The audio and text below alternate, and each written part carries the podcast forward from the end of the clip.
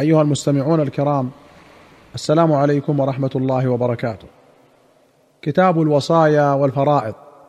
أخرج البخاري ومسلم رحمهما الله عن ابن عمر رضي الله عنهما أن رسول الله صلى الله عليه وسلم قال ما حق امرئ مسلم له شيء يوصي به وفي رواية له شيء يريد أن يوصي به أن يبيت ليلتين وفي رواية ثلاث ليال إلا ووصيته مكتوبة عنده.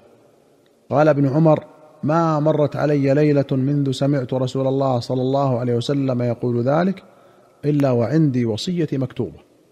وأخرج مسلم عن عائشة رضي الله عنها قالت ما ترك رسول الله صلى الله عليه وسلم دينارا ولا درهما ولا شاة ولا بعيرا ولا أوصى بشيء.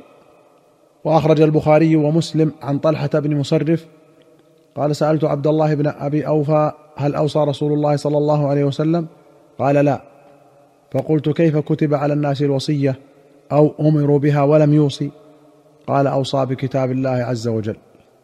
وأخرج الشيخان عن الأسود بن يزيد قال ذكروا عند عائشة أن علي رضي الله عنهما كان وصيا. فقالت متى أوصى إليه؟ وقد كنت مسندته إلى صدري أو قالت في حجري فدعا بالطست. فلقد انخنث في حجري فما شعرت أنه مات فمتى أوصى إليه؟ قوله كان وصيا أي على الخلافة. قال القرطبي كانت الشيعة قد وضعوا أحاديث في أن النبي صلى الله عليه وسلم أوصى بالخلافة لعلي فرد عليهم جماعة من الصحابة وكذا من بعدهم. فمن ذلك ما استدلت به عائشة هنا. ومن ذلك أن عليا لم يدع ذلك لنفسه ولا بعد أن ولي الخلافة. ولا ذكره أحد من الصحابة يوم السقيفة وقولها في حجري أو حجري هو بفتح أوله أو كسره وحجر الإنسان حضنه وقولها انخنث الانخناث هو الانثناء والانكسار أرادت أنه مال وسقط صلى الله عليه وسلم. وأخرج مسلم عن عمران بن حسين رضي الله عنه أن رجلا من الأنصار أوصى عند موته وفي رواية أعتق ستة مملوكين له عند موته. لم يكن له مال غيرهم. فدعاهم رسول الله صلى الله عليه وسلم فجزأهم اثلاثا ثم أقرع بينهم وأعتق اثنين وأرق أربعة وقال له قولا شديدا. قوله قال له قولا شديدا قال النووي معناه قال في شأنه قولا شديدا كراهية لفعله وتغليظا عليه. وقد جاء في رواية أخرى تفسير هذا القول الشديد قال لو علمنا ما صلينا عليه. وهذا محمول على أنه صلى الله عليه وسلم وحده كان يترك الصلاة عليه تغليظا وزجرا لغيره على مثل فعله. وأما أصل الصلاة عليه فلا بد من وجودها من بعض الصحابة. قال وفي هذا الحديث دلالة لمذهب مالك والشافعي وأحمد والجمهور في إثبات القرعة في العتق ونحوه وأنه إذا اعتق عبيدا في مرض موته أو أوصى بعتقهم ولا يخرجون من الثلث أقرع بينهم. فيعتق ثلثهم بالقرعة. وقال أبو حنيفة القرعة باطلة بل يعتق من كل واحد قسطه ويستسعى في الباقي وهذا مردود بهذا الحديث الصحيح. وقد قال بقول أبي حنيفة الشعبي والنخعي وشريح والحسن رحمهم الله جميعا. وأخرج الشيخان عن سعد بن أبي وقاص رضي الله عنه قال جاءني رسول الله صلى الله عليه وسلم يعودني عام حجة الوداع من وجع اشتد بي. وكان يكره أن يموت بالأرض التي هاجر منها. قال يرحم الله ابن عفراء. فقلت يا رسول الله إني قد بلغ بي من الوجع ما ترى وأنا ذو مال ولا يرثني إلا ابنة لي. أفأتصدق بثلثي مالي؟ قال لا. قلت فالشطر يا رسول الله؟ فقال لا. قلت فالثلث؟ قال الثلث والثلث كثير أو كبير. إنك أن تذر ورثتك أغنياء خير من أن تذرهم عالة. يتكففون الناس. وإنك لن تنفق نفقة تبتغي بها وجه الله إلا أجرت بها حتى ما تجعل في في امرأتك. فقلت يا رسول الله خلف بعد أصحابي. قال إنك لن تخلف فتعمل عملا تبتغي به وجه الله إلا زدت به درجة ورفعة. ولعلك أن تخلف حتى ينتفع بك أقوام ويضر بك آخرون. اللهم أمضي لاصحاب هجرتهم. ولا تردهم على أعقابهم. لكن البائس سعد بن خولة يرثي له رسول الله صلى الله عليه وسلم أن مات بمكة. وفي رواية قلت يا رسول الله أوصي بمالي كله؟ قال لا. قلت فالشطر قال لا. قلت الثلث؟ قال فالثلث والثلث كثير. ولمسلم أن النبي صلى الله عليه وسلم دخل على سعد يعوده بمكة فبكى. قال ما يبكيك؟ فقال قد خشيت أن أموت بالأرض التي هاجرت منها. كما مات سعد بن خولة. فقال رسول الله صلى الله عليه وسلم اللهم اشف سعدا اللهم اشف سعدا اللهم اشف سعدا قوله يتكففون الناس أي يسألون الناس بأكفهم أو يسألون ما يكف عنهم الجوع.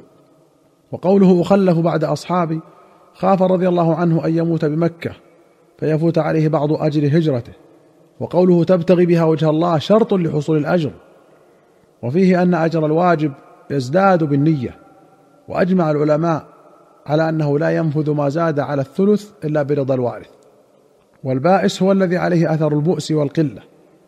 قال النووي رحمه الله واختلفوا في قصة سعد بن خولة فقيل لم يهاجر من مكة حتى مات بها. وقيل هاجر وشهد بدرا ثم عاد إلى مكة ومات بها فيكون سبب بؤسه سقوط هجرته لرجوعه مختارا وموته بمكة أو رجوعه ولو بغير اختياره لما نقص من أجل هجرته. وسعد بن خولة هذا هو ابن عفراء المذكور في أول الحديث.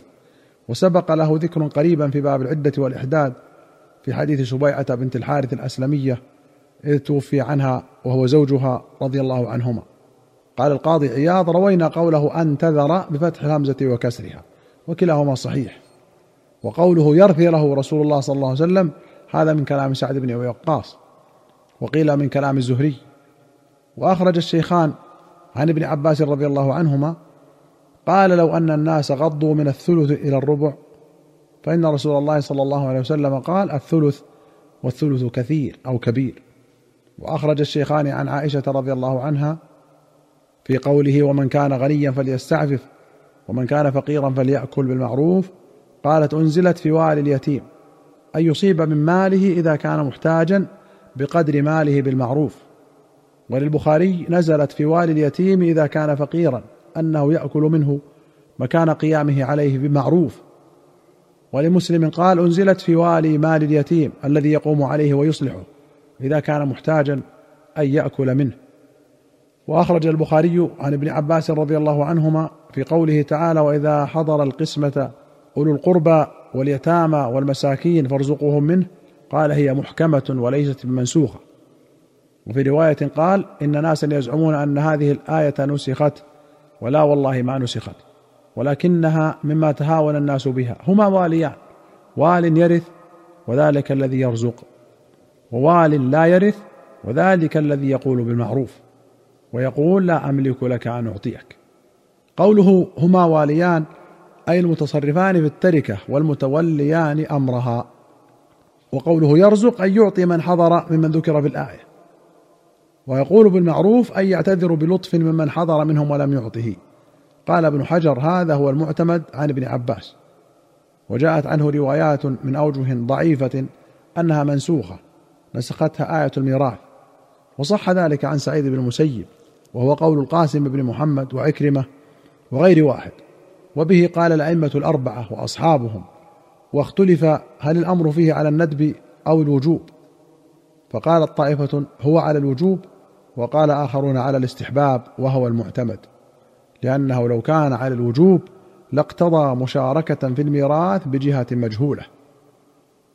أيها المستمعون الكرام إلى هنا نأتي إلى نهاية هذه الحلقة. حتى نلقاكم في حلقة قادمة إن شاء الله نستودعكم الله والسلام عليكم ورحمة الله وبركاته.